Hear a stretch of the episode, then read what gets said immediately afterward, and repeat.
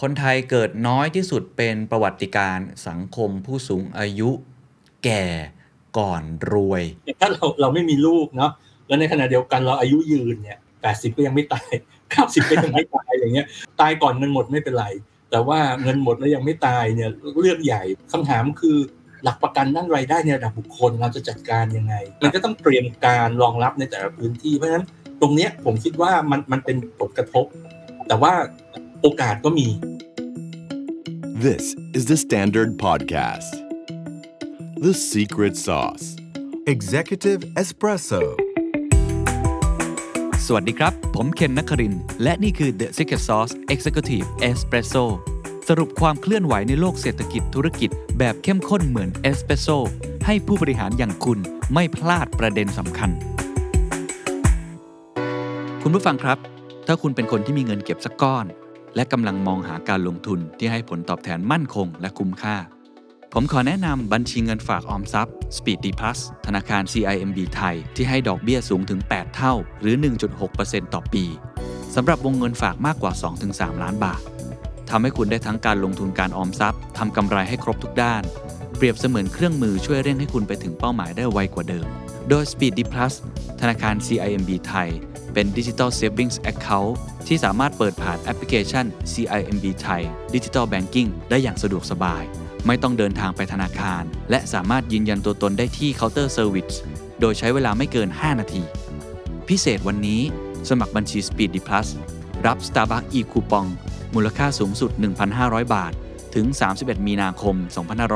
2565 หรือจนกว่าสิทธิ์จะหมด Speed Your Financial Freedom กับ Speed D Plus จากธนาคาร CIMB ไทย สนใจสมัครได้ที่แอปพลิเคชัน CIMB ไทย Digital Banking ศึกษารายละเอียดเพิ่มเติมได้ที่ www.cimbthai.com สอบถามเพิ่มเติม CIMB Prefer Line 02-626-7888 อัตราดอกเบี้ยและเงื่อนไขเป็นไปตามประกาศธนาคาร คำนวณจากอัตราดอกเบี้ยเงินฝากออมทรัพย์ปกติ ตามประกาศธนาคารณวันที่ 1 ธันวาคม 2564 คนไทยเกิดน้อยที่สุดเป็นประวัติการสังคมผู้สูงอายุ แก่ก่อนรวย หรือเรื่องของการขาดแคลนแรงงาน เรื่องของคนรุ่นใหม่ ที่อาจจะเป็นสังคมแบบแซนด์วิชก็คือในทางหนึ่งก็ต้องแบกรับภาระในการดูแลผู้สูงอายุ ในขณะเดียวกัน ถ้าเกิดว่าทุกคนมีบุตรหลาน ก็จะต้องดูแลต้นทุนบุตรหลานที่สูงขึ้นไปอีก จะทำยังไงต่อไป วันนี้อยากชวนคุยเรื่องสังคมผู้สูงอายุ แล้วก็การที่แต่ละประเทศ แล้วก็ประเทศไทยเองเนี่ยมีประชากรเกิดใหม่ น้อยลงเรื่อยๆนะครับวันนี้เป็นประเด็นที่เป็นประเด็นร้อนหลายคนอาจจะเคยเห็นข่าวมาแล้วนะครับ ประมาณอาทิตย์ 2 อาทิตย์ก่อนเนี่ยเรื่องที่ว่าคนไทยเกิดใหม่น้อยที่สุดเป็นประวัติการ ก็คืออยู่ที่ประมาณ 70 คนนะครับ ถ้าไปดูตัวเลขย้อนหลังเนี่ย ตั้งแต่ประมาณปี 2536 จนถึง 2564 ช่วงพีคๆเนี่ยเราแตะเกือบล้านนะครับ9 0 0 0กว่า แต่ว่ามันก็ดิ่งลงมาลดลงเรื่อยๆนะครับ ปัจจัยเกิดจากอะไรบ้าง เดี๋ยวจะไปคุยกับผู้เชี่ยวชาญ ไม่ว่าจะเป็นเรื่องของนโยบายภาครัฐเอง หรือว่า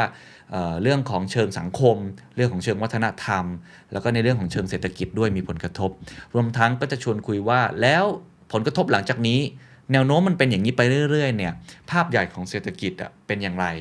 ประเด็นหนึ่งก็คือทางภาครัฐเองเนี่ยก็จะมีต้นทุนในการดูแลหรือภาระทางการคลัง เพราะว่าผู้สูงอายุเขาก็ต้องมีเบี้ยยังชีพเรื่องเงินใช่ไหมครับมีเรื่องของสุขภาพหลักประกันสุขภาพ หรือว่าถ้าเขาเนี่ยไม่สามารถดูแลตัวเองได้ เราจะต้องเยียวยาเขาอย่างไรทั้งในที่อยู่อาศัยหรือมุมมองอื่นๆอีกมากมายเนี่ย อันนี้มันก็จะบวมขึ้นเรื่อยๆ ถูกไหมครับทำให้เราอาจจะถังแตกหรือเปล่า ถ้ายังยังใช้งบประมาณแผ่นดินอยู่ ในขณะเดียวกันอีกมุมหนึ่งคือแรงงานนะครับ อันนี้เราเห็นชัดอยู่แล้วเนาะว่าภาคธุรกิจตอนนี้ ถ้าเป็นแรงงานที่บางคนใช้คำว่าเป็น low skill อะคือ skill ไม่ได้สูงมากเนี่ยส่วนใหญ่ใช้แรงงานต่างด้าวเพราะคนไทยไม่ค่อยมีแรงงานคนรุ่นใหม่แบบนั้นมากขึ้นเท่าไหร่ อันนี้ก็เป็นอีกปัญหาหนึ่งถ้ามันเป็นแนวโน้มแบบนั้นต่อไปล่ะ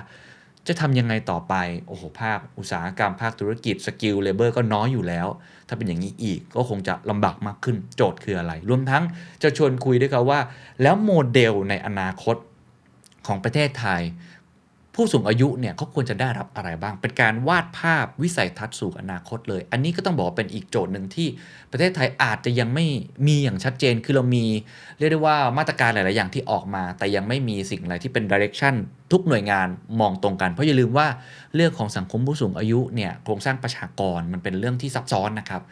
มันต้องอินทิเกรตหรือต้องบูรณาการหลาย ๆ หน่วยงานหลาย ๆ กระทรวง แล้วก็หลาย ๆ ภาคส่วนไม่ใช่แค่ภาครัฐ เอกชน สังคม หรือประชาสังคม รวมทั้งหน่วยงานอื่น ๆ ที่เกี่ยวข้อง เช่น องค์การส่วนท้องถิ่นแบบนี้ด้วย ก็จะต้องชวนคุยกันว่าจะทำยังไงนะครับผมพูดคุยกับผู้เชี่ยวชาญนะครับศาสตราจารย์ดร วรเวศสุวรรณรดา อาจารย์ประจำคณะเศรษฐศาสตร์จุฬาลงกรณ์มหาวิทยาลัยนี่น่าจะเป็นตอนหนึ่งครับที่เปิดโลก ในแง่ของสังคมผู้สูงอายุ การจัดการปัญหาความท้าทายรวมทั้งโอกาสด้วยครับ ลองไปฟังครับ มีตัวเลขที่บอกมานะครับว่าคนไทยเนี่ยเกิดใหม่ต่ำที่สุดเป็นประวัติการในปี 2564 ตัวเลขก็คืออยู่ที่ประมาณ 544,570 นะครับ ซึ่งน่าสนใจมากว่ามันเกิดจากอะไรแล้วมันจะส่งผลต่อไปยังไง ยิ่งถ้าไปดูกราฟในอดีตตั้งแต่ 2,536 เนี่ย ตอนนั้นเกือบแตะล้านนะฮะ900,000กว่า กราฟมันดิ่งอย่างนี้เลยครับอาจารย์ อาจารย์เห็นข่าวนี้แล้วมันมันบอกอะไรกับอาจารย์ครับสาเหตุมันเกิดจากอะไรที่คนไทยเกิดน้อยลง คือจริง ๆ ข่าวเนี้ย ถ้าถ้าพูดกันตามตรงนะครับ นักนักวิชาการโดยเฉพาะยิ่งทางสายประชากรศาสตร์ หรือนักเศรษฐศาสตร์ที่ทำงานเรื่องเนี้ยเราเราก็ไม่ค่อยได้ตื่นเต้นมากนัก เพราะว่าเอาเข้าจริงแล้วเนี่ยปรากฏการณ์ที่เด็กเกิดน้อยเนี่ย มันมันเกิดมาโดยตลอดนะครับ มันเกิดมาอย่างต่อเนื่อง เพราะฉะนั้นเนี่ยวันนี้มันลงมาถึงห้าแสนโอเคมันมันน้อยกว่าหนึ่งล้านครึ่งหนึ่งนะฮะเพราะฉะนั้นคนก็อาจจะตกใจ ทีเนี้ยจริงๆมันมีประชากรที่เขาเรียกกันว่ารุ่นเกิดล้านนะฮะที่นักประชากรศาสตร์เขาก็บอกว่าปีหนึ่งเนี่ยมีเด็กเกิดประมาณหนึ่งล้านคน ประมาณครับผมเนี่ยเกิดสองห้าหนึ่งหกบวกลบข้างหน้าข้างหลังผมสิบปีเนี่ย จะเป็นรุ่นเกิดล้าน เพราะฉะนั้น จากตรงนั้นจนถึงปัจจุบันเนี่ยมันลงมามาเนี่ยมันไม่ใช่อยู่ดีๆวันดีคืนดีมันหายไปครึ่งหนึ่งแต่ว่ามันค่อยๆเกิดขึ้นเรื่อยๆนะครับเพราะฉะนั้นเนี่ยไอ้ปรากฏการณ์เนี่ยมันก็มันมันก็เกิดขึ้นมาโดยตลอดวันนี้อาอาจจะตัวเลขถูกถูกตีแผ่ให้ชัดขึ้นเป็นประเด็นในสังคม ผมก็คิดว่าเป็นเรื่องที่ดี แต่จริงๆแล้วเนี่ยถ้าเรามองไอ้กระบวนการตรงนี้ทั้งหมดเนี่ยนะครับ การที่เด็กค่อยๆเกิดน้อยลงน้อยลงเนี่ย มันเกิดไปพร้อม ๆ กับกระบวนการอีกกระบวนการหนึ่งก็คือ คนไทยเนี่ยมีแนวโน้มอายุยืนมากขึ้นนะครับสองเรื่องนี้มันมันเกิดขึ้นพร้อม ๆ กัน ไม่ว่าจะเป็นเรื่องของคุณภาพชีวิตต่างๆ ที่มันดีขึ้น การสาธารณสุขอะไรดีขึ้นนะครับ เรามีรายได้เพียงพอนะครับที่จะใช้ชีวิตดีๆ มากขึ้นเมื่อเทียบกับสมัยก่อนเนี่ยคนก็อายุยืนยาวมากขึ้นยังไม่ต้องพูดถึงเทคโนโลยีทางการแพทย์ เพราะฉะนั้นเนี่ยพอสอง เรียกว่ากระบวนการเนี่ยมันเกิดขึ้นพร้อม ๆ กัน เด็กเกิดน้อย คนไทยอายุยืน มันมาเรียกว่าเจอกันตรงที่สังคมสูงวัยนะครับ ก็คือท้ายที่สุดเนี่ยมันก็กลายมันก็กลายเป็นว่าภาพรวมของประชากรทั้งหมดเนี่ยจำนวนและสัดส่วนผู้สูงอายุก็เพิ่มขึ้นเรื่อยๆนะครับ ในขณะเดียวกันเด็กนี่ก็อย่างอย่างที่เรากลับเราคุยกันตั้งแต่ต้นนะฮะว่าว่าเด็กนี่ก็น้อยลง จำนวนเด็ก แล้วก็สัดส่วนประชากรวัยเด็กก็มีสัดส่วนน้อยลง แล้วก็วัยทำงานที่อยู่ตรงกลางเนี่ย ตอนแรกๆ เด็กอาจจะลดลงไม่มาก ประชากรวัยทำงาน ซึ่งเป็นกำลังหลักของประเทศเนี่ย ก็ไม่ได้ลดลงมากนักแต่หลังๆ พอเราติดตามตัวเลขประชากรวัยทำงานเนี่ย เราก็พบว่าคนกลุ่มนี้ก็น้อยลงตามไปด้วยก็คือตามจำนวนประชากรวัยเด็กที่ค่อยๆ ลดลงลดลงนะครับ เพราะฉะนั้นเนี่ยในในภาพรวมของประเทศเนี่ย วันนี้เราเราเป็นสังคมสูงวัย แล้วเราก็เรียกเขาว่าเป็นสังคมสูงวัยอย่างสมบูรณ์นะครับ จริง ๆแล้วเนี่ยถ้าถ้าไปดูประเทศที่เขาใช้ตัวอักษรจีนนะครับไม่ว่าจะเป็นญี่ปุ่นจีน จริง ๆ เกาหลีก็ด้วย เวลาเขาเรียกสังคมเขาอะเขาเขาคำว่าสังคมสูงวัยแน่นอนมีนะครับ แล้วก็เขาจะใช้คำว่า สังคมอายุยืน สังคมเด็กน้อย เพื่อเพื่อที่จะบ่งบอกว่าไอสาเหตุของการที่แต่ละประเทศก้าวเข้าสู่สังคมสูงวัยนะครับ แล้วก็สูงวัยแบบสมบูรณ์แล้วก็หรือว่าจะเรียกสุดยอดจะเรียกอะไรก็แล้วแต่เนี่ยเบื้องหลังของการเปลี่ยนแปลงสู่สังคมสูงวัยเนี่ยมันมันมีสองเรื่องหลัก ๆ ก็คือเด็กน้อยลงแล้วก็คนไทยอายุยืนนะครับ แล้วก็ถ้าเป็นอย่างนี้ต่อไปเรื่อยๆ เราจะกลายเป็นสังคมประชากรลด ก็คือประชากรไทยโดยรวมเนี่ยก็อาจจะตอนนี้อาจจะทรงๆแล้วก็เริ่มจะลดลง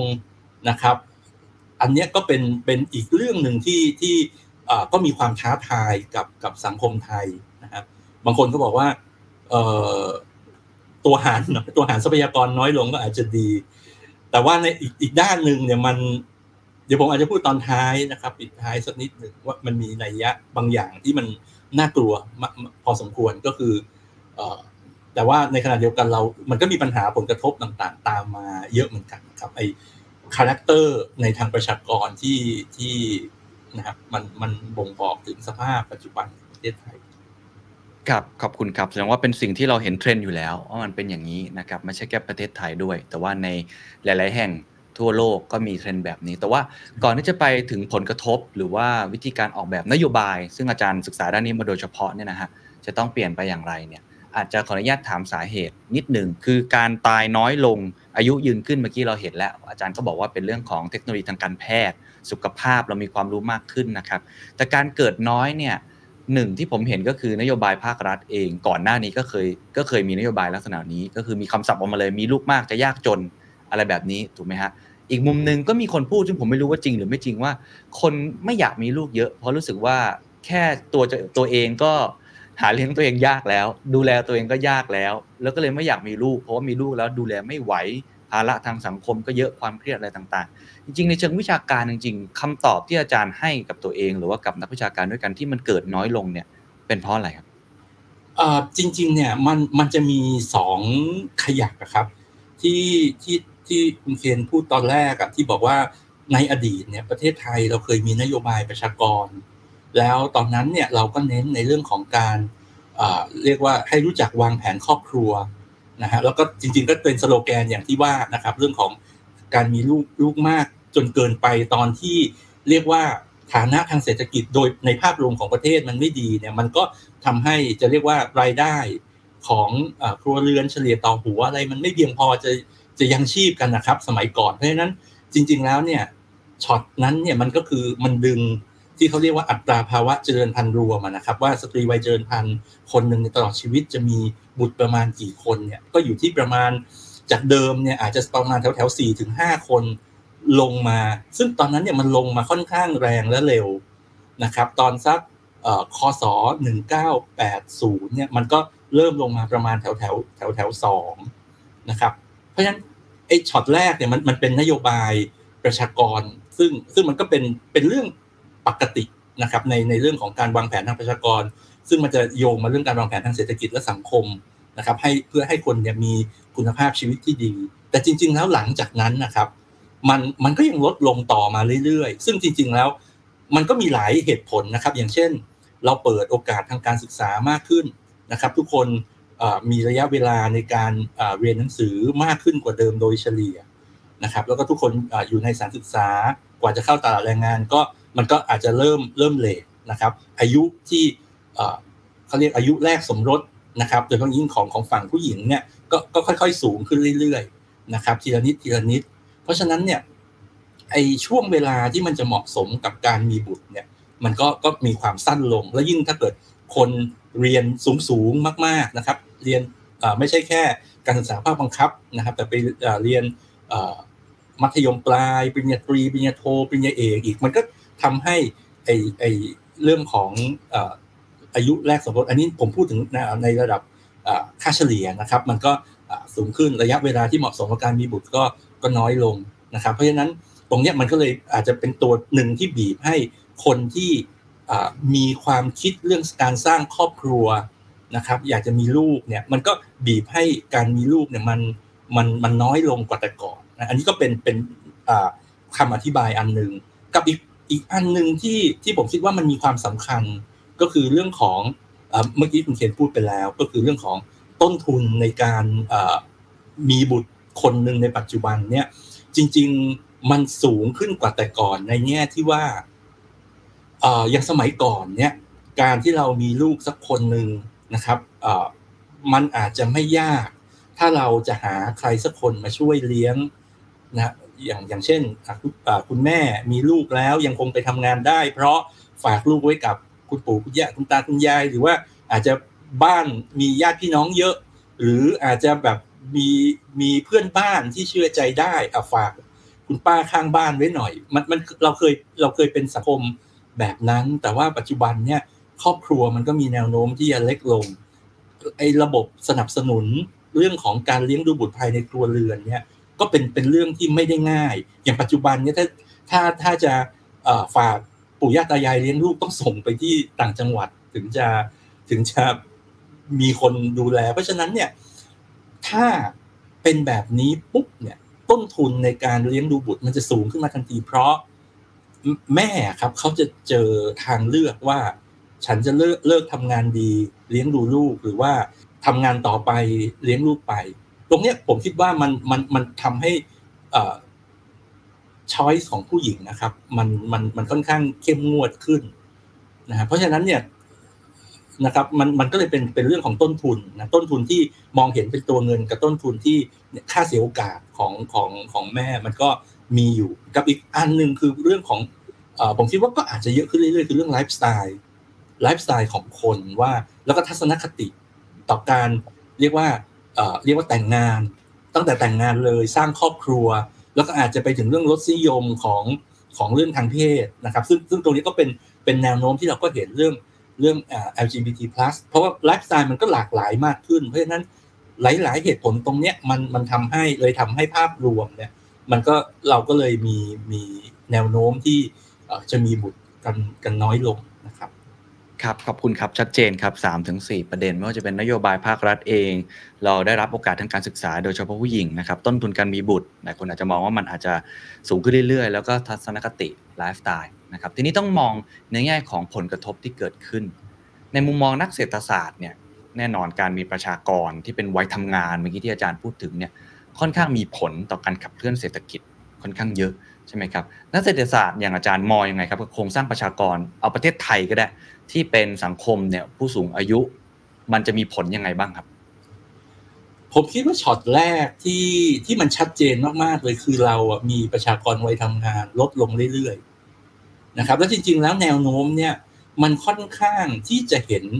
ชัดมาสักพักใหญ่แล้วนะครับ ก็คือประชากรวัยทำงานก็ ค่อนข้างหนึ่งในแง่จำปริมาณเนี่ยมันก็ไม่ได้เพิ่มขึ้นมากมายนัก แล้วก็มีแนวโน้มทรงตัวแล้วก็กำลังลดลงซะด้วยซ้ำนะครับ แล้วก็อีกอย่างหนึ่งโอกาสทางการศึกษาของคนไทยมีมากขึ้น เพราะฉะนั้นสองแรงเนี่ยมันสะท้อนให้เราเห็นผลของการก้าวเข้าสู่สังคมสูงวัยมาสักระยะหนึ่งก็คือการขาดแคลนแรงงาน โดยเฉพาะยิ่งกลุ่มที่เป็นเรียกว่า unskilled นะครับ แล้วก็อาจจะกึ่งทักษะมันก็ ก็ก็ขาดมาอยู่พักหนึ่งนะไม่ว่าจะเป็นเราก็เห็นนะอุตสาหกรรมก่อสร้างประมงนะครับ อาจจะเป็นเกษตรแล้วก็อุตสาหกรรมบริการอย่างเงี้ยนะครับเราเราก็ขาดคนมาสักพักหนึ่งเพราะฉะนั้นจากนี้ไปเนี่ยพอถ้าสถานการณ์ยังคงเป็นอย่างนี้ต่อไปเรื่อยๆ ในภาพรวมเนี่ยเราก็จะขาดแคลนแรงงานนะครับ ไม่ว่าจะเป็นธุรกิจอุตสาหกรรมไหนมันจะขาดกันกันทั่วหน้า เพราะว่าจำนวนมันหายไป แต่ทีนี้เนี่ยผลผลที่กระทบต่อตลาดแรงงานตรงเนี้ย มันก็ขึ้นอยู่กับว่า อาจจะทั้งตลาดแรงงาน แล้วก็ภาคธุรกิจอุตสาหกรรมจะปรับตัวยังไงนะครับ เพราะว่าเดิมเราเราก็มีอุตสาหกรรมหรือธุรกิจที่เอ่อเรียกว่าใช้แรงงานนะครับเอ่อเป็นจำนวนมากอยู่ ทีนี้ถ้าแต่จริงๆแล้วตัวธุรกิจอุตสาหกรรมเองก็ปรับตัวมาอย่างต่อเนื่องนะครับ ก็ ก็หันมาปรับตัวไปใช้ทุน ใช้เทคโนโลยี ใช้เครื่องจักรระบบออโตเมชันมากขึ้นเรื่อยๆนะครับแต่ทีเนี้ยจากนี้ไปมันก็อาจจะต้องทำทำตรงนี้ต่อไปอีกเพื่อที่จะเรียกว่าตอบสนองต่อการ เรียกว่าลดลงของอประชากรวัยทำงาน ผมคิดว่าอันเนี้ยมันก็จะทำให้คือคือมันก็มีผลกระทบนะครับ แต่ว่าการปรับตัวของของภาคธุรกิจอุตสาหกรรมก็เป็นเป็นอ่ากุญแจหลัก ว่ามันมันจะเรียกว่าบรรเทาผลกระทบไปได้มากน้อยแค่ไหน แล้วก็แน่นอนเรื่องเรื่องคุณภาพแรงงาน ซึ่งตรงนี้มันก็อาจจะมาชดเชยในเรื่องของปริมาณไปได้นะครับ เราเราอาจจะต้องทำงานที่มันเรียกว่าไม่ไม่ไม่ใช่งานที่ต้องใช้แรงใช้จำนวนคนอีกอีกต่อไปนะก็ก็ก็อันนี้ก็ต้องเป็นเรื่องการปรับตัวไป แล้วก็อีกประเด็นหนึ่งก็คือเรื่องของผลกระทบต่อเอเรียกว่า ความต้องการในเรื่องของเอ่อโดยโดยปกติแล้วเนี่ยเวลาเข้าเข้าสู่สังคมสูงวัยเนี่ยมันมีสามเรื่องนะครับสำหรับเอ่อผมอาจจะใช้คำว่าเป็นสวัสดิการที่มันเกี่ยวข้องกับผู้สูงอายุนะครับครับไม่ไม่ว่าจะเป็นสังคมไหนเนี่ยจะพูดกันอยู่สามเรื่องก็คือเรื่องครับเอ่อหลักประกันทางการเงินสองก็คือเรื่องของการรักษาพยาบาล แล้วก็ประเด็นที่สามคือเรื่องของการดูแลในกรณีที่ตกอยู่ในภาวะพึ่งพิงช่วยเหลือตัวเองไม่ได้ นะครับในในประเทศที่เขาเผชิญเรียกว่าสังคมสูงวัยไปก่อนเราเนี่ยเขาก็จะมีปัญหากับไอ้เจ้าสามตัวเนี้ยนะครับ ซึ่งมันก็ก็แล้วแต่แต่ละประเทศว่าเลือกใช้วิธีการแบบไหนในการจัดการแต่ละปัญหา ระบบบำนาญเรื่องของหลักประกันสุขภาพนะครับ แล้วก็เรื่องของการดูแลผู้สูงอายุนะบางประเทศรัฐบาลก็ใช้งบประมาณแผ่นดินเข้าไปจัดการ บางประเทศก็ใช้เรื่องของหลักการประกันสังคม เป็น social insurance บางประเทศก็ให้ประชาชนเขาเอ่อบังคับให้ออมเงินอย่างเงี้ยนะครับ แต่ทีเนี้ยนะครับอย่างถ้าย้อนกลับมาดูของประเทศไทยเนี่ย หลาย ๆ ระบบเราก็ยังพึ่งงบประมาณแผ่นดินอืมนะครับ อย่างเช่นเอ่อเบี้ยยังชีพผู้สูงอายุบำนาญข้าราชการเอ่องบประมาณที่เกี่ยวข้องกับหลักประกันสุขภาพนะเอ่อหรือว่าในเรื่องของสวัสดิการรักษาพยาบาลเอ่อข้าราชการแล้วล่าสุดก็มีเรื่องของระบบการดูแลผู้สูงอายุระยะยาวอืม นะครับตอนนี้เราเรายังเน้นการใช้งบประมาณแผ่นดินอยู่นะครับนะฮะเพราะฉะนั้นเนี่ยค่าใช้จ่ายภาครัฐที่เกี่ยวเนื่องกับพวกเนี้ยมันก็จะเพิ่มขึ้นไปตามลำดับ จากการที่เรามีผู้สูงอายุมากขึ้น แล้วก็โดยเฉพาะยิ่ง ถ้าเรามีผู้สูงอายุในวัยปลายอย่างเช่น 80 อัพนะครับมากขึ้นเรื่อยๆเนี่ยนะครับค่าใช้จ่ายตรงนี้ก็อาจจะมีแนวโน้มเพิ่มขึ้น แล้วแล้วก็ถ้าเราอายุยืนนะครับค่าใช้จ่ายตรงนี้มันก็จะจะนน่าจะ เอ่อเพิ่มขึ้นตามตัวเพราะฉะนั้นมันก็จะกระทบกับกระเป๋ารัฐนะครับ เพราะฉะนั้นอืมโจทย์ก็คือว่าแล้วเราจะเอ่อเรียกว่าจัดการตรงนี้อย่างไรแล้วในเราอยากได้คุณภาพชีวิตที่ดีเมื่อเราแก่ตัวไปในขณะเดียวกัน เราก็ต้องคิดถึงวิธีการหาแหล่งที่มาของเงินเพื่อที่จะจัดการกับปัญหาปัญหาเหล่านี้นะทีนี้เอ่อมันก็จะมีประเด็นนะครับว่าเมื่อเมื่อกี้เป็นภาพใหญ่ นะครับไม่ว่าจะเป็นเรื่องของตลาดแรงงาน แล้วมันอาจจะกระทบศักยภาพของประเทศ ถ้าเราปรับตัวไม่ได้ ค่าใช้จ่ายภาครัฐอันนี้ก็เป็นเป็นเรื่องของเอ่อภาพรวมแมกโรถ้าลงมาดูในระดับบุคคลเนี่ยผลกระทบเนี่ยก็ก็ค่อนข้างมีประเด็นน่าเป็นห่วง อย่างเช่น เมื่อกี้เราบอกว่าอ่าประเทศไทยเรากำลังเผชิญสถานการณ์ มีลูกกันน้อยอายุยืน มันมันมันครับมันสามารถเอ่อเรียกว่าพูดได้ทั้งในระดับประเทศแล้วก็ระดับบุคคล ใช่ครับถ้าเราเราไม่มีลูกเนาะแล้วในขณะเดียวกันเราอายุยืนเนี่ย แล้วนะสมมุติแบบแปดสิบก็ยังไม่ตายเก้าสิบก็ยังไม่ตายอย่างเงี้ยคือแบบใครจะมาเลี้ยงมาอืมใช่ไหมแบบเออแบบเงินหมดแล้วยังไม่ตายนะครับตายก่อนเงินหมดไม่เป็นไร แต่ว่าเงินหมดแล้วยังไม่ตายเนี่ยเรื่องใหญ่ เพราะฉะนั้นคำถามคือหลักประกันด้านรายได้ในระดับบุคคลเราจะจัดการยังไง โดยเฉพาะยิ่งคนคนที่อ่าเรียกว่าไม่มีลูกจะเพราะด้วยเหตุจะเพราะเหตุผลอะไรก็แล้วแต่นะครับเอ่อเช่นเขาก็ต้องพึ่งตัวเองทำงานต่อไปเรื่อยๆ ตอนตอนอายุมากไหวไหมเอ่ออมหรือว่าตอนตอนตอนอยู่ในวัยทำงานต้องต้องเก็บออมลงทุนอย่างดีนะครับ หรือว่ารัฐจะมีระบบอะไรมาสนับสนุนบ้างเขาก็เหลือแค่สามขา ในส่วนของอืมลูกก็อาจจะหายไปนะครับ เพราะฉะนั้นคนคนที่เอ่อเรียกว่า โสดถาวร หรือว่าแต่งงานแต่ไม่มีลูก หรือว่ามีลูกน้อยเนี่ย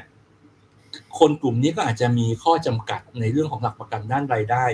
มากขึ้น อันนี้ในแง่ของจำนวนแหล่งรายได้ตอนแก่ตัวนะครับ แต่ว่า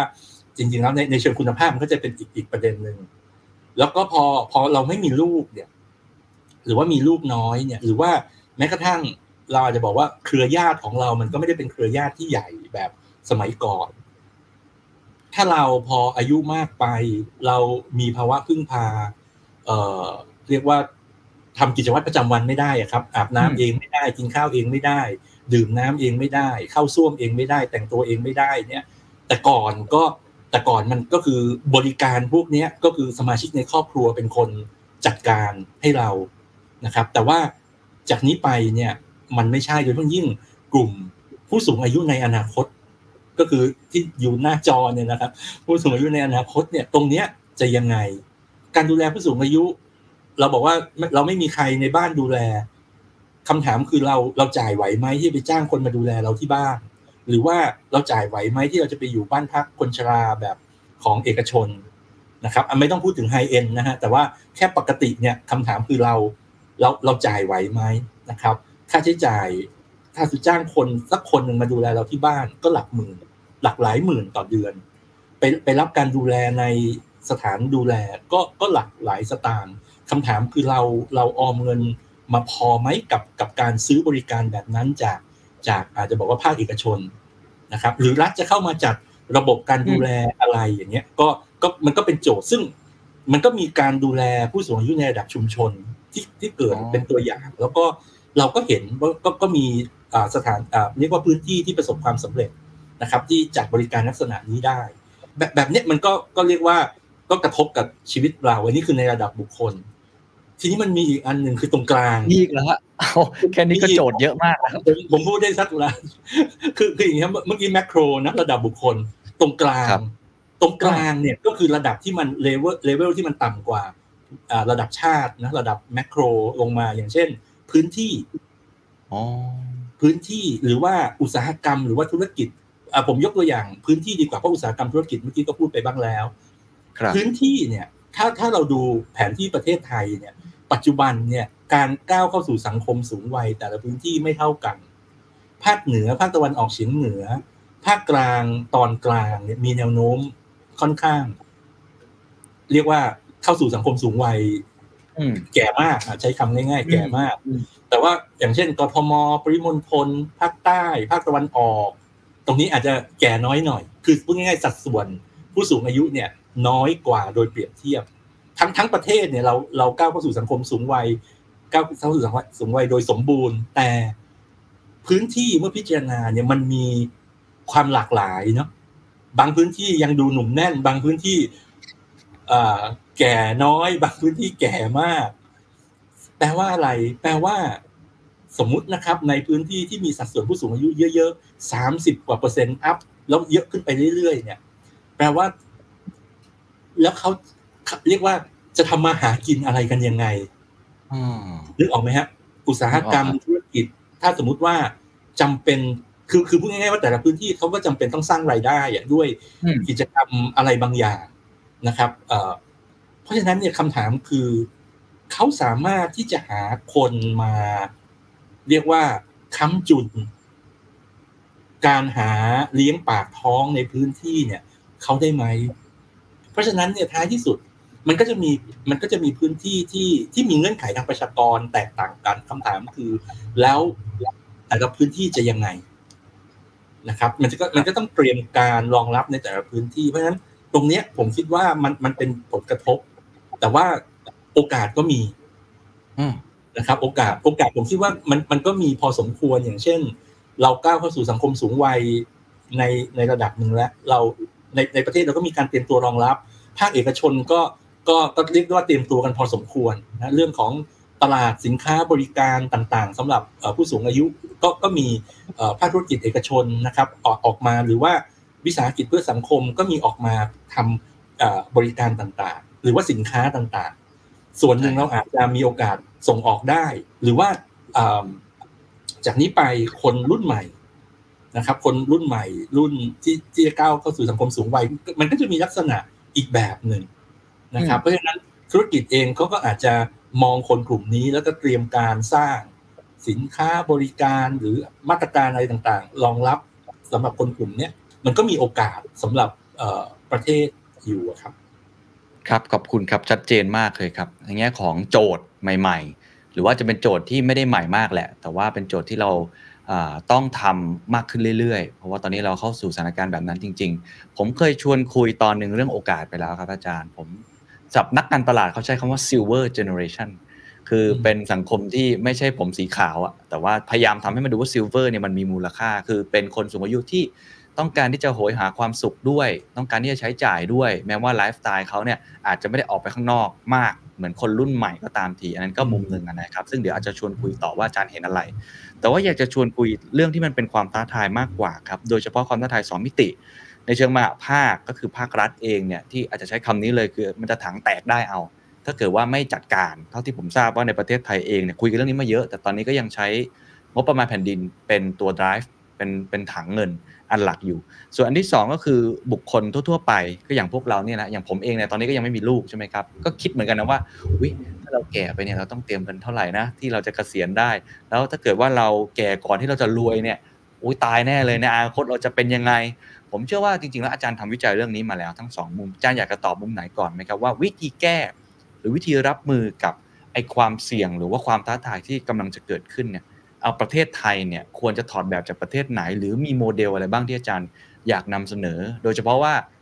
เราค่อนข้างวิกฤตจริงใช่ไหมในตอนนี้ถ้าเราไม่ปรับไม่ปรับตัวไม่ทำอะไรเลย คือคือจริง ๆ เนี่ยเรื่องนี้ผมผมต้องเรียนอย่างนี้ครับว่า รัฐบาลเนี่ยทำไม่ไม่ว่าจะยุคสมัยไหนนะครับ เราจะขัดแย้งทางการเมืองหรืออะไรมากันมากมายไก่กองก็ตามเนี่ย แต่ผมคิดว่าเรื่องการเตรียมความพร้อมเรื่องการรองรับสังคมสูงวัยเนี่ย รัฐบาลแทบจะทุกยุคทุกสมัยเนี่ยทำมาอย่างต่อเนื่องเอมถึงวันนี้เนี่ย เราเรามีแผนนะครับ เรามีแผนเอ่อแต่แต่แผนก็เยอะหลายแผนมากนะครับ ในขณะเดียวกันเราก็มีเรื่องกรอบแนวทางในการขับเคลื่อนงานผู้สูงอายุนะฮะเอ่อในในแต่ละรัฐบาลก็ทำเพื่อที่จะให้แผนเนี่ย มันสามารถถูกแปลงมาเป็นมาตรการที่เป็นรูปธรรมได้ ในขณะเดียวกันมาตรการต่างๆเนี่ยไม่ว่าจะเป็นมิติทางเศรษฐกิจ นะครับ เรื่องระบบบำเหน็จบำนาญเรื่องการส่งเสริมการทำงานการจ้างงานผู้สูงอายุนะครับ หรือว่าเรื่องสุขภาพก็คือเรื่องของระบบการดูแลระยะยาวนะครับ หรือว่าในเรื่องของสังคม มันก็จะมีเรื่องของกลไกเขาเรียกศูนย์พัฒนาอาชีพและสวัสดิการผู้สูงอายุนะครับ สพอสหรือว่าเรื่องของโรงเรียนผู้สูงอายุ หรือเรื่องของการเตรียมการปรับสภาพแวดล้อมอบ้านนะครับให้ให้เหมาะสมกับการพักอาศัย ผมคิดว่าหลาย ๆ เรื่องเนี่ย มันถูกเตรียมการมาค่อนข้าง ค่อนข้างต่อเนื่องแล้วก็ตามลำดับ แต่เพียงแต่ว่ามันมันมันมีเรียกว่าอุปสรรคอะไรบางอย่าง ว่าอืมทำมันทำให้เราเนี่ย เหมือนกับการขับเคลื่อนของเราเนี่ย งานผู้สูงอายุเนี่ย มันมันเรียงหน้ากระดานไปอืมคือคือมันเหมือนกับว่าเราทำทุกเรื่องอะนะครับ เราทำทุกเรื่องเราเราทำเยอะแล้วก็ เราค่อนข้างถ้าสมมติว่าเรามองจาก international standard นะครับ เราก็ทำตามกรอบนั้นแทบเช็คลิสต์ทุกอันน่ะเราทำหมดนะครับ แต่ทีเนี้ยประเด็นก็คือว่ามันก็จะมีมันมันจะมีหลาย ๆ เรื่องนะที่ท้ายที่สุดเนี่ยมันมันยังมันยังไปไม่ไกลนะเพราะว่าท้ายที่สุดเนี่ยบางทีภาพสุดท้ายที่เราเราเราควรจะวาดปลายทางให้มันชัดๆเนี่ย บางครั้งเราก็ยังว่า เรียกว่ายังไงอะไม่ไม่กล้าพอที่จะฟันธงแต่อย่างผมยกตัวอย่างหนึ่งที่ครับที่ผมชัดใช้คำนี้ได้ไหมว่าอาจจะเหมือนกับไม่อันนี้ผมลองลองตีความสิ่งที่อาจารครัย์บพยายามจะพูดเดี๋ยวอาจารย์อาจจะอ่าพูดถึงยกตัวอย่างเพิ่ม ก็คือเหมือนอาจจะไม่ได้มีกลยุทธ์ที่ชัดเจน ไม่ได้มีเขาเรียกว่าการโฟกัสเรียง priority ว่าจะทำสิ่งไหนหรือจะเห็นวาดภาพ จะเลือกจะทำอะไรและไม่เลือกทำอะไร อันนี้ผมเข้าใจถูกไหมคือเราเราทำในสิ่งที่มันควรจะทำทั้งหมดเลย ผมเข้าใจถูกไหมเป้า ท้ายสุดจริงๆคือเป้าอะท้ายสุดเราไม่มีอยากจะเห็นปลายทางเป็นแบบไหนอ๋อคือเป้าอะมี แต่เพียงแต่ว่ามันอาจจะเบลอไปนิดหนึ่งอ๋อเข้าอย่าใจงอย่างอย่างอย่างยกตัวอย่างเช่นแล้วเรื่องการดูแลผู้สูงอายุ การดูแลผู้สูงอายุเนี่ย จริง ๆ แล้วเนี่ย โดยค่านิยมโดยคุณค่าของคนไทยเนี่ย เรายังให้ความสำคัญกับครอบครัว ใช่ใช่ไหมว่าครอบครัวคือเสาหลักในการดูแลผู้สูงอายุ และในขณะเดียวกันเราก็เราก็อยากจะรักษายึดโยงภายในชุมชน เราก็บอกว่าชุมชนก็จะเป็นหน่วยหลักอืมที่ร่วมกับครอบครัวในการดูแลผู้สูงอายุ แล้วรัฐเป็นคน support อืมแต่เอาเข้าจริงแล้วเนี่ย แน่แน่นอนผมผมไม่ได้ปฏิเสธนะครับ ว่าสิ่งนี้คือสิ่งที่ต้องทำแต่ประเด็นคือว่าถ้าเรามองระยะเวลาประมาณ สิบประมาณยี่สิบปีข้างหน้า เมื่อคนที่เรียกว่า ยึดโยงกับครอบครัวก็ไม่มี ยึดโยงกับชุมชนก็น้อยเหลือเกิน พอความเป็นปัจเจกมันมากขึ้นเรื่อยๆเนี่ยคำถามคือครอบครัวเอาอยู่ไหมอืมอืมอืมคือผมผมกำลังจะบอกว่า คนที่สามารถพึ่งครอบครัวได้ ผมคิดว่าต้องทำถูก เพราะเพราะมันเป็นเรื่องที่ที่ควรทำอะแต่ว่าฮะมันก็จะมีคนที่ที่เมื่อกี้ผมกลับไปประเด็นที่ผมพูดนะครับ ลูกคนเดียว ลูกก็ไม่มีแต่งงานอยู่กันสองคนตายายนะหรืออาจจะไม่ใช่ตายายด้วยก็ได้อะไรอย่างเงี้ย เพราะอยู่กับเพื่อน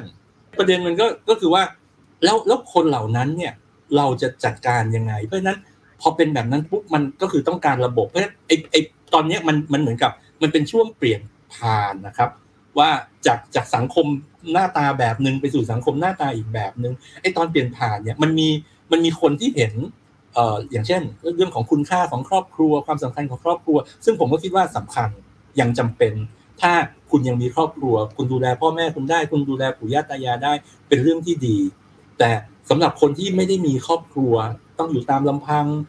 นะฮะสองคนตายายลูกไม่มีอะไรแบบเนี้ยบางบางครั้งมันก็อาจจะต้อง มีการจัดการอะไรบางอย่างเข้าไป เพราะฉะนั้นสิ่งที่ผมกำลังจะบอกก็คือว่าเรื่องการเตรียมการรับมือเนี่ยผมคิดว่าประเทศไทยเนี่ยเราเราเตรียมมาหลาย ๆ เรื่องอมาโดยตลอดอย่างอย่างอย่างถ้าสมมติสมมุติว่าผมลองไล่ประเด็นที่ผมกล่าวมาตอนต้นที่เป็นผลกระทบนะฮะถ้าสมมติว่าเราบอกว่าเรื่องการการเตรียมการเรื่องของหลักประกันด้านรายได้นะครับ เราก็เตรียมมาสารพัดระบบเลย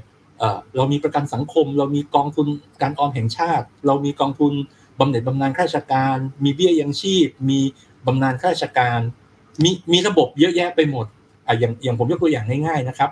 เอ่อเบี้ยยังชีพเนี่ยกติกาเบื้องต้นนะครับก็คือว่า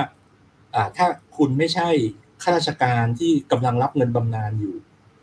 ไม่ใช่ข้าราชการที่อย่างเช่นต่ออายุราชการแล้วยังทำงานรับเงินเดือนจากหลวงอยู่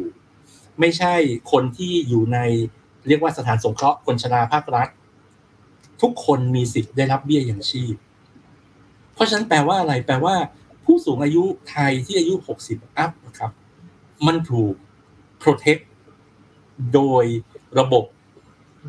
เรียกว่าบำนาญข้าราชการนะครับ แล้วก็ระบบเบี้ยยังชีพ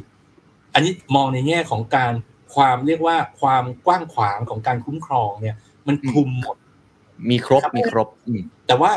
สิ่งที่อาจจะต้องถามต่อไปก็คือว่า ถ้าเอาทั้งหมดเข้ามารวมกันแล้วเนี่ยนะครับ ระบบเนี่ยมันตอบโจทย์ในเรื่องของอย่างเช่นความเพียงพอของเงินที่จะใช้ตอนแก่ได้หรือยังนะครับ หรือว่ารัฐบาลอาจจะต้องคิดวิธีการหาเงินมาเติม ให้มันให้ให้เรามีหลักประกันที่มั่นคงมากกว่านี้ไหมโจทย์ลักษณะเนี้ยครับ คือคือความท้าทายขั้นต่อไป แล้วก็ ที่ที่ผมคิดว่าลืมไม่ได้เนี่ยบางบางครั้งพอเราพูดถึงสังคมสูงวัยเราก็จะโฟกัสไปที่ผู้สูงอายุ ครับ แต่ตอนนี้ถ้าเรากลับมาโจทย์เดิมของของคุณเคนเนี่ยก็คือว่า เด็กเราน้อยลงเพราะฉะนั้นประเด็นคือเราเราผมคิดว่าการที่ทำให้เด็กไม่ลดเนี่ย ผมว่าเป็นเรื่องที่ยากมาก เพราะว่ามันในในแง่นโยบายนะครับ มันมันต้อง พูดพูดง่ายๆ ใช้ภาษาง่ายๆเลยนะครับ มันต้องเข้าไปในมุ้งแล้วแล้วแล้วเรื่องแบบนี้มันไม่ใช่เรื่องที่จะทำกันง่ายๆ เพราะฉะนั้นมันบังคับกันไม่ได้ใช่มันบังคับไม่ได้ แล้วจริง ๆ แล้ว ถึงแม้จะออกนโยบายอะไรมา มันเป็นเรื่องการตัดสินใจของของคนนะครับ เพราะฉะนั้นจริง ๆ แล้วผมคิดว่ามันไม่ได้ง่ายเลยที่เราจะไปเรียกว่ายับยั้งการลดลงของของประชากรแต่ผมคิดว่าท่าทีของนโยบายเนี่ย ควรจะอยู่ตรงที่การทำให้เด็กที่เกิดมามีคุณภาพ ให้ได้มากที่สุดเท่าที่จะเป็นไปได้ผมคิดว่าอันนั้นคือท่าทีในเชิงนโยบายที่สำคัญ เพราะฉะนั้นมันมันก็อาจจะมันมันก็อาจจะต้องคิดแพ็กเกจตรงนี้นะครับ ในการเข้าเข้าไปช่วย เพราะมิฉะนั้นแล้วเนี่ย สถานการณ์ที่จะแย่ที่สุดเลยก็คือว่าประชากรวัยทำงานเนี่ยต้องรับแบกรับทั้งสองฝั่ง คือผู้สูงอายุ พ่อแม่ตัวเองปู่ย่าตายายตัวเองก็ต้องก็ต้องให้ความสำคัญในขณะที่เด็กที่เกิดมาเราก็ต้องเรียกว่าลงทุนนะครับ เพราะฉะนั้นตรงกลางเนี่ยนะครับจะเป็นกลุ่มที่ลำบาก เพราะฉะนั้นถ้ากลุ่มนี้ลำบากขึ้นมาเนี่ย ยกตัวอย่างง่ายๆว่า ฉันก็เลิกทำงาน อืม ก็แสดงว่าประชากรไปทำงานที่น้อยลงอยู่แล้ว เนี่ย มันมีโอกาสน้อยน้อยลงไปอีกที่จะ support ตัวเศรษฐกิจ แต่ทีนี้ ถ้าถ้าสมมุติว่าเราบอกว่าต้องทำงานไปด้วย ดูแลพ่อแม่ดูแลปู่ย่าตายาย ดูแลลูกไปด้วยเนี่ย ลองคิดดูสิครับ สมัยก่อนเราบอกว่าสตรีไทยมือก็ไกวดาบก็แกว่งแค่นั้นเราก็ว่าหนักแล้วนะนะครับ คราวนี้นี่สารพัดเลยงานที่ทำงานก็ต้องทำลูกก็ต้องดูเอ่อพ่อแม่ปู่ย่าตายาย ก็อาจจะต้องต้อง support อะไรบางอย่างฮะคำถามคือ โอ้ มนมนุษย์ที่อยู่ในวัยทำงาน มันจะสามารถแบกรับเรื่องเหล่านั้นได้พร้อมๆกันหรือเปล่า เพราะฉะนั้นผมคิดว่าตรงนี้มันมันอาจจะต้องมองเป็นเป็นแพ็กเกจครับว่าอย่างเช่น นโยบายรองรับสังคมสูงวัยมันก็อาจจะไม่ใช่แต่เรื่องผู้สูงอายุเนาะแต่ว่าการทำยังไงให้คนในวัยทำงานเขาสามารถที่จะไปบริหารจัดการตรงนี้ได้ เป็นเป็น supporter ให้ให้คนวัยทำงานนะอันนี้ก็ก็เป็นเรื่องที่ผมคิดว่าละเลยไม่ได้นะครับ ก็อันนี้ก็เป็นความความท้าทายมาก โอ้เห็นภาพชัดเลยครับคือมือก็ต้องไปดาบก็ต้องแกว่งในขณะที่บางทีอนาคตขาอาจจะต้องเข็นรถเข็นไปด้วย เพราะว่ามีภาระเต็มไปหมดเลยกับคนทำงานนะครับ รวมทั้งตัวคนที่เป็นผู้สูงอายุเองเมื่อกี้เชิงนโยบายเนี่ยอย่างที่อาจารย์บอกผมก็เพิ่งทราบว่าจริง ๆ เรามีครบครอบคลุมแล้ว เพียงแต่ว่าถ้าผมจะอธิบายถึงโจทย์และกันที่อาจารย์บอกคือมันต้องลงในเชิงรายละเอียดมากขึ้น มันต้อง practical ในเชิงรายละเอียดมากขึ้น เพราะว่าแต่ละประเทศก็มีบริบทไม่เหมือนกันอย่างเช่น การใช้ชุมชน หรือว่าการใช้ตัวครอบครัวเป็นเป็นตัวหลักในการ drive เนี่ยบางคนอาจจะไม่ได้มีตัวเลือกแบบนั้น โดยเฉพาะในสังคมเมืองเนี่ยผมเห็นด้วยในกรุงเทพมหานครอย่างผมเนี่ยผมก็นึกไม่ออกเหมือนกันว่า บอกว่าชุมชนเป็นตัวขับเคลื่อนเนี่ยผมก็งงๆ เพราะว่าผมไม่ได้มีชุมชนแบบชุมชนต่างจังหวัด หรือว่าในเมืองบางเมืองที่เขาค่อนข้างที่จะ เป็นรูปเป็นร่างค่อนข้างชัดเจน ทีนี้ก็เลยต้องโยนให้อาจารย์ช่วยคิดต่อครับ ว่าพอมีโจทย์อย่างนี้ซึ่งเป็นสองโจทย์หลักๆที่น่าสนใจมากนะครับ แล้วก็น่าจะใกล้ตัวกับใครหลายคนวิธีแก้คืออะไรครับ ในมุมมองของอาจารย์อะไรคือข้อเสนอหลังจากนี้ คือจริง ๆ ด้วยความที่มันมีหลายระบบอยู่ในเรื่องของหลักประกันด้านรายได้ในในยามชราภาพของเรานะผมคิดว่าประเด็นแรกเนี่ยก็คือว่าเราเราจะมองภาพเดียวกัน ได้อย่างไร ว่าตอนเนี้ยประเทศไทยไอ้ระบบที่มันมีอยู่หลากหลายเนี่ยมันสร้างความมั่นคงให้กับประชากรไทยในรายคนเนี่ยได้มากน้อยแค่ไหน เพราะว่าระบบเนี่ยมันหลายระบบแล้วจริง ๆ แล้วมันก็มีหลายกระทรวงที่ดูแลแต่ละระบบอยู่เนี่ยไอการที่จะทำให้ภาพตรงเนี้ยมันแบบบูรณาการเข้าหากัน แล้วก็มองภาพเอาคนเป็นเป็นเป็นที่ตั้งว่าแต่ละคน อาจจะมีอาชีพต่างกัน มีสถานภาพการทำงานต่างกัน บางคนเป็นข้าราชการ บางคนเป็นพนักงานบริษัท บางคนเป็นเกษตรกร บางคนเป็นรับจ้าง บางคนขับรถแท็กซี่อย่างเงี้ย แต่ละคนเขาได้อานิสงส์จากแต่ละระบบเนี่ยมากน้อยแค่ไหน จากกี่ระบบเป็นอย่างไร ตรงเนี้ยผมคิดว่าภาพเนี้ยมันต้องมองให้ตรงกัน แล้วก็ถัดมาก็คือเรื่องของการตั้งเป้าว่า คนไทยเมื่อแก่ตัวไป เราควรที่มีหลักประกันประมาณไหน การที่จะไปถึงหลักประกันตรงนั้นได้เนี่ยกติกาปัจจุบันเนี่ย มันพาเราไปถึงหรือยัง ถ้ามันยังพาไปไม่ถึงคำถามคือแล้วเราจะต้องเติมทรัพยากรไปเท่าไหร่ ใครเป็นคนเติมนะฮะความยากมันอยู่ตรงนี้เหมือนกันว่า ผู้สูงอายุในปัจจุบันจะให้ท่านออมเงิน ก็ไม่ทันแล้ว แต่หนุ่มสาวที่ยังเรียกว่ามีโอกาสนะฮะเรียกว่าหลายหลายสิบปีในการสร้างเนื้อสร้างตัวการเเรียกว่าทำงานสั่งสมนะครับจะเรียกว่าเงินออมหรืออะไรก็ตามเนี่ยเขาก็มีระยะเวลาพอสมควร เพราะฉะนั้นไอ้ระบบที่จะเรียกว่ามา เรียกว่ามีส่วนร่วมในการสร้างตรงเนี้ย เราเราจะออกแบบยังไง เพราะฉะนั้นผมคิดว่า step เนี่ยมันประมาณ4 step ที่ที่เราน่าจะต้องต้องต้องไล่กันไปดูนะครับเอ่ออันนี้คือคือฝั่งของหลักประกันด้านด้านรายได้ แต่ว่าท้ายที่สุดอะหนีไม่พ้นเรื่องการแบกรับภาระประชาชนจะในรูปแบบไหนนะครับ จะรูปแบบอจะออมเงิน หรือจะจ่ายเป็นภาษีนะครับ ภาษีเนี่ยมันก็ต้องเข้าไปในระบบงบประมาณนะครับ แล้วก็ค่อยดึงออกมาใช้ แต่ว่าถ้าเป็นระบบการออมเพื่อยามเกษียณ มันก็อาจจะเป็นการออมเงินเพื่อเพื่อตัวเราเองโดยตรงนะครับหรือจะทำแบบประกันสังคม ซึ่งก็เป็นการเติมเงินใส่ไปในในถังกองกลาง แล้วก็ค่อยดึงเงินออกมา ผมคิดว่าในในในทางเทคนิคเนี่ยมันก็มีวิธีการหลายแบบ แต่ว่ามันจะต้องต้องต้องค่อยๆคุยกันนะครับว่าตรงเนี้ยเราเราจะเอาอยัางไงนะครับ ส่วนเรื่องการดูแลผู้สูงอายุเนี่ยผมคิดว่าตอนนี้จริงๆ เราก็มาค่อนข้างที่จะถูก ถูกทิศถูกทางว่าเออเราไม่พรวดพลาดแบบอย่างเช่นถ้าใช้พูดเพื่อให้เห็นภาพนะครับ เราไม่ไปสร้างแบบบ้านพักคนชราเต็มไปหมด แล้วก็บอกว่าทั้งหมดโยนเป็นภาระให้รัฐ เราเราไม่เลือกทางแบบนั้น ซึ่งจริงๆมันมันก็ถูก เพราะว่า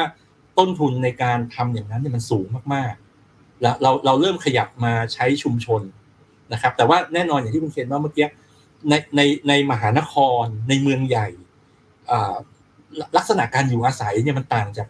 ชนบทหรือพื้นที่กึ่งชนบทโดยสิ้นเชิงนะครับ อยู่ตึกสูงอยู่บ้านมีรั้วอย่างเงี้ยคำถามคือไอ้ระบบการดูแลโดยชุมชนเนี่ยจริง ๆ แล้ว มันก็อาจจะเกิดได้ในบางจุด แต่มันก็ไม่ใช่ทุกจุด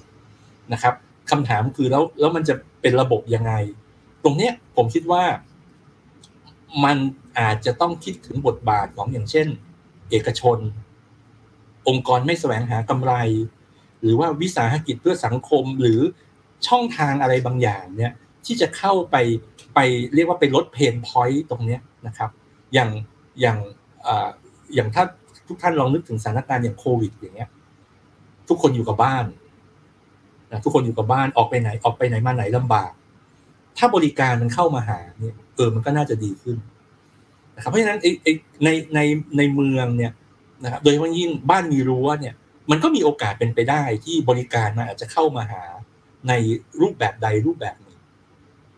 บริการที่น่าเชื่อถือ แต่ว่ามันอาจจะไม่ใช่รัฐ แต่ว่าเป็นเป็นเรียกว่าผู้เล่นคนอื่น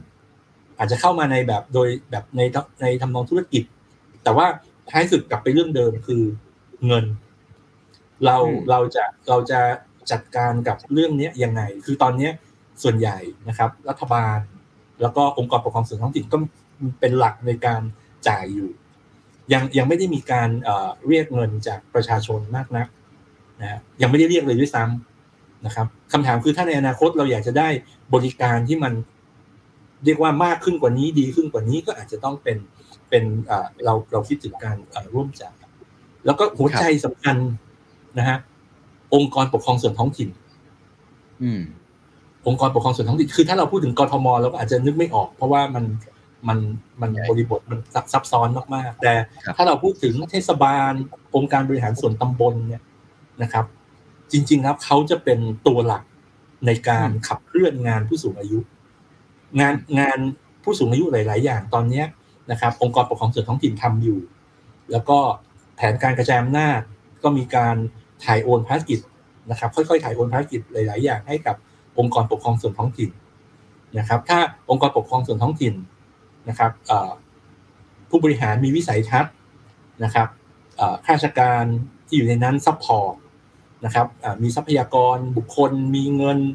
นะครับ แล้วก็มีองค์ความรู้ต่างๆเนี่ยเขาก็อาจจะสามารถที่จะทำแผนพัฒนาคุณภาพชีวิตผู้สูงอายุขึ้นมา แล้วก็ขับเคลื่อนงานผู้สูงอายุนะครับ แล้วถ้าเจ็ดพันองค์กรปกครองส่วนท้องถิ่นขับเคลื่อนงานตรงนี้พร้อม ๆ กันนะครับ เมืองใหญ่ ๆ อาจจะยาก แต่ว่าในหลาย ๆ พื้นที่เนี่ยมันก็จะเรียกว่าพาประเทศไทยให้พ้น เรียกว่าสถานการณ์ตรงนี้ไปไปได้ด้วยดีครับโอ้ขอบคุณอาจารย์มากครับ ผมรู้สึกว่าได้เห็นภาพที่ชัดเจนมากขึ้นนะครับว่า โจทย์ใหญ่สำคัญที่สุดตอนนี้คือเราจะมองภาพเดียวกันได้ยังไง เราจะวาดภาพอนาคต สังคมผู้สูงอายุว่าสมมุติว่าผมอายุเจ็ดสิบเนี่ย ผมควรจะได้หลักประกันอะไรบ้างจากหน่วยงานแบบไหนเข้าหาอย่างไร ผมว่านี่เป็นสิ่งที่เป็นปัญหาที่ซับซ้อนมากขึ้นไม่เหมือนกับใน 30 ปีที่แล้ว เพราะว่าปัญหามันมีหลากหลายรูปแบบคนก็หลากหลายรูปแบบวิถีชีวิตก็ไม่เหมือนเดิม เพราะฉะนั้นหน่วยงานที่จะทำงานด้วยกันเนี่ยจะต้องทำงานร่วมกัน collaboration มากขึ้นอย่างที่อาจารย์บอกไม่ใช่ว่ากระทรวงกระทรวงเดียวต่อไป เพราะมันต้องทำงานกันทุกแทบทุกกระทรวงที่เกี่ยวข้อง เรื่องของการเอาประชาชนเป็นศูนย์กลางด้วย ว่าเขาคิดยังไงเขาใช้ชีวิตแบบไหนนะครับหรือว่าในมุมของบูรณาการ ต้องมีการบูรณาการความรู้หลากหลายรูปแบบ แล้วก็ท้ายที่สุดที่อาจารย์พูดถึงไอองค์การปกครองส่วนท้องถิ่นนะครับก็คือจะต้องมีการ empower มากขึ้นโดยที่มี direction ว่าวาดภาพอนาคตเดียวกันโอ้เป็นโจทย์ที่เหมือนต้องอใช้ทฤษฎีการบริหารจัดการยุคใหม่เหมือนกันนะครับ เพราะปัญหาค่อนข้างซับซ้อนมากๆ ก็เลยอยากจะทิ้งท้ายนิดๆครับอาจารย์ว่าให้อาจารย์ช่วยอาจจะ ผมว่าน่าจะเป็นความหวังที่ดี ถ้าเรามีตัวอย่างจากประเทศอื่น ๆ บ้าง best practice ที่เขาวาดภาพอนาคตได้ เขามีการ integrate กันได้ เขา collaborate กันได้ เขามีการ empower ได้ หรือเขามีการใช้ประชาชนเป็นศูนย์กลาง แล้วมันออกมาเป็นโมเดลที่น่าสนใจ อาจจะไม่จำเป็นที่เราต้องไป copy แต่ว่าเราเรียนรู้ framework หรือว่า guideline บางอย่างได้ อาจารย์มีตัวอย่างประเทศไหน หรือว่าในพื้นที่ไหนสังคมไหนที่ คิดว่าน่าสนใจบ้างไหมครับ ว่าโอ้ทำได้บริบทเหมาะกับประเทศเขามาก ๆ แล้วก็ดูแลได้ค่อนข้างดีครับ ถ้ากรณีบทบาทขององค์กรปกครองส่วนท้องถิ่นเนี่ย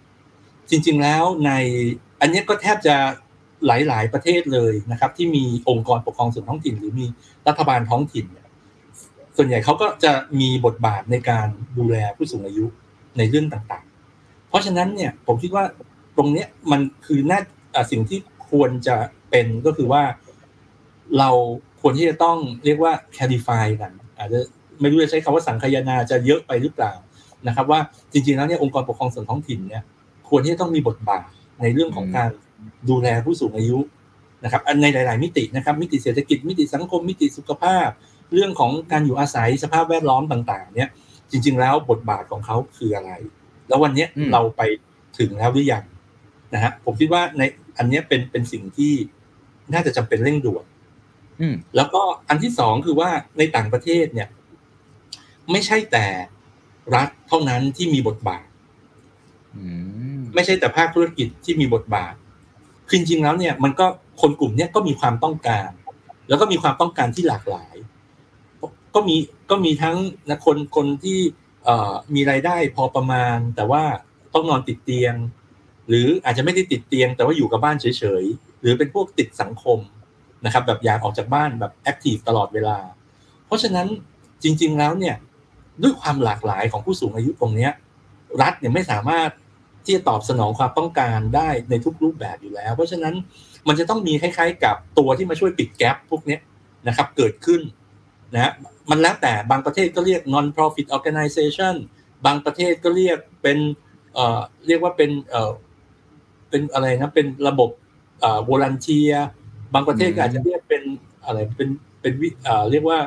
เป็น social enterprise อันนี้มันก็หลายรูปแบบที่มันจะเข้ามา เป็นหน่วยงานอื่น ๆ ที่จะมีบทบาทมากเลยอาจารย์มองอย่างไรครับไม่ใช่เพราะเขาจะเข้ามาช่วย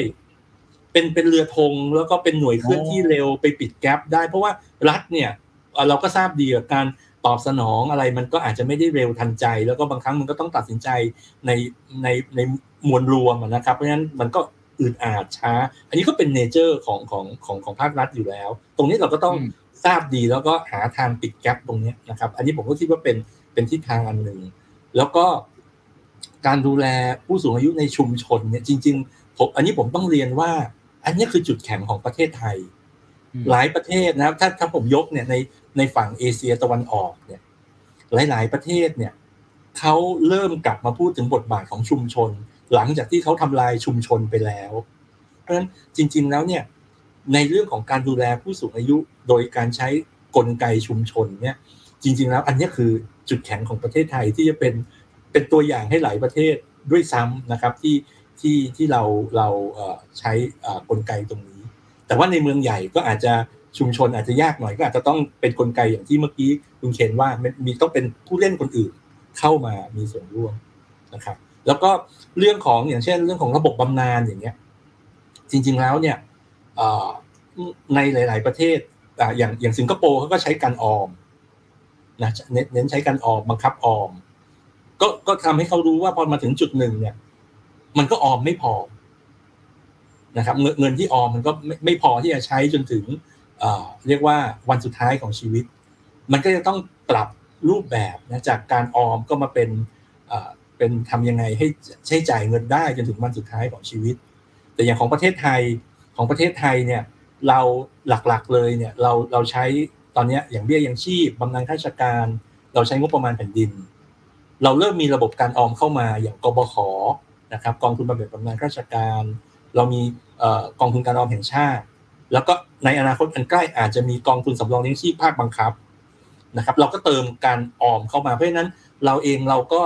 เราก็รู้ครับว่าถ้าเราพึ่งงบประมาณแผ่นดินนะครับร้อยเปอร์เซ็นต์หรือว่าเราใช้ระบบคล้ายๆ กับอย่างประกันสังคมที่ดึงเอาเงินคนหนุ่มคนสาวมา แล้วก็กระจายให้ผู้สูงอายุ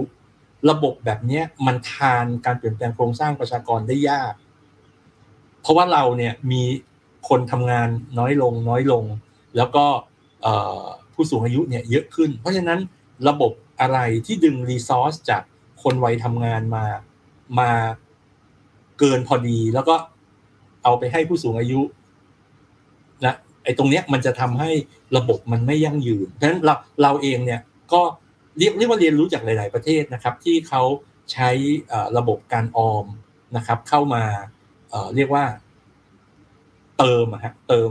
เสริมใช้คำว่าเสริมแล้วกัน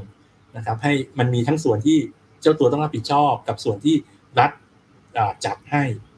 ตรงเนี้ยผมคิดว่ามันคือโจทย์ที่เราจะต้องเรียกว่าคิดต่อว่าไอ้ตรงเนี้ยเราจะมาคอมไบมาผสมผสานกันยังไง เพื่อที่ให้เราสร้างสวัสดิการได้ไปพร้อม ๆ กับรัฐก็เรียกว่าไม่ต้องต้องไม่ไม่แบกภาระจนทำให้ความยั่งยืนทางการเงินการคลังมันมันเสียไป ครับโอ้โห โจทย์เพียบเลยนะครับ มีหลายอย่างที่ต้องปรับ ราะว่าเป็นอะไรที่ค่อนข้างซับซ้อน แล้วก็ต้องทำงานข้ามหลายหน่วยงาน รวมทั้งหลาย ๆ ปัญหาเนี่ยไม่สามารถแก้ได้ด้วยคนคนเดียวนะครับต้องทำงานร่วมกันค่อนข้างมากนะครับ เพราะฉะนั้นให้อาจารย์ทิ้งท้ายแล้วกันนะครับ เพราะว่าส่วนใหญ่คนฟังเนี่ย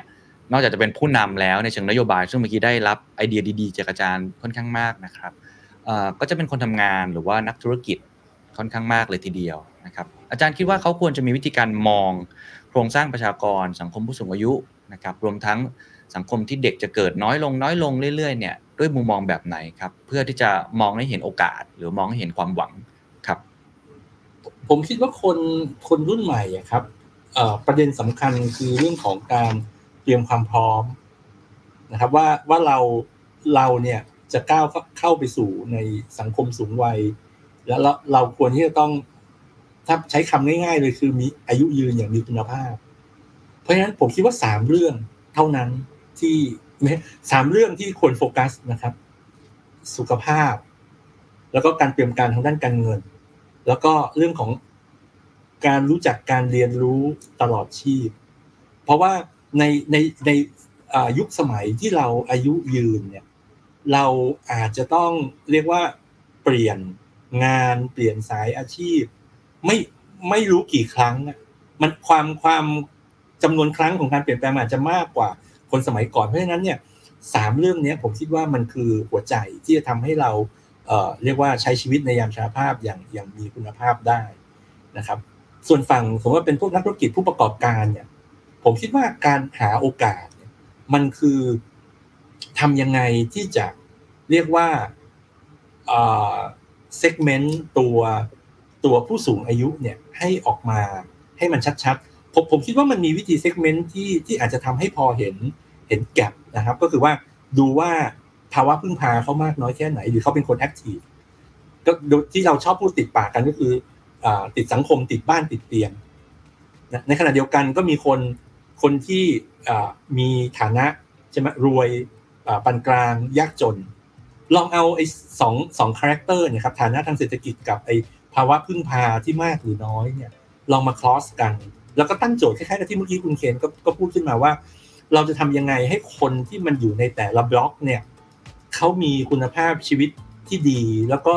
จริงๆแล้วผมคิดว่าคำสำคัญก็คือว่าทำยังไงให้รู้จักให้ให้ให้รู้สึกสนุกในยามบั้นปลายของชีวิตในสถานการณ์นั้นๆนะครับ เพราะฉะนั้นเนี่ยผมคิดว่าถ้าถ้ามองแบบเนี้ยมันจะทำให้เราเห็นอาจจะมีโอกาสทางธุรกิจอะไรบางอย่าง ครับก็ก็ฝากประมาณเรื่องครับ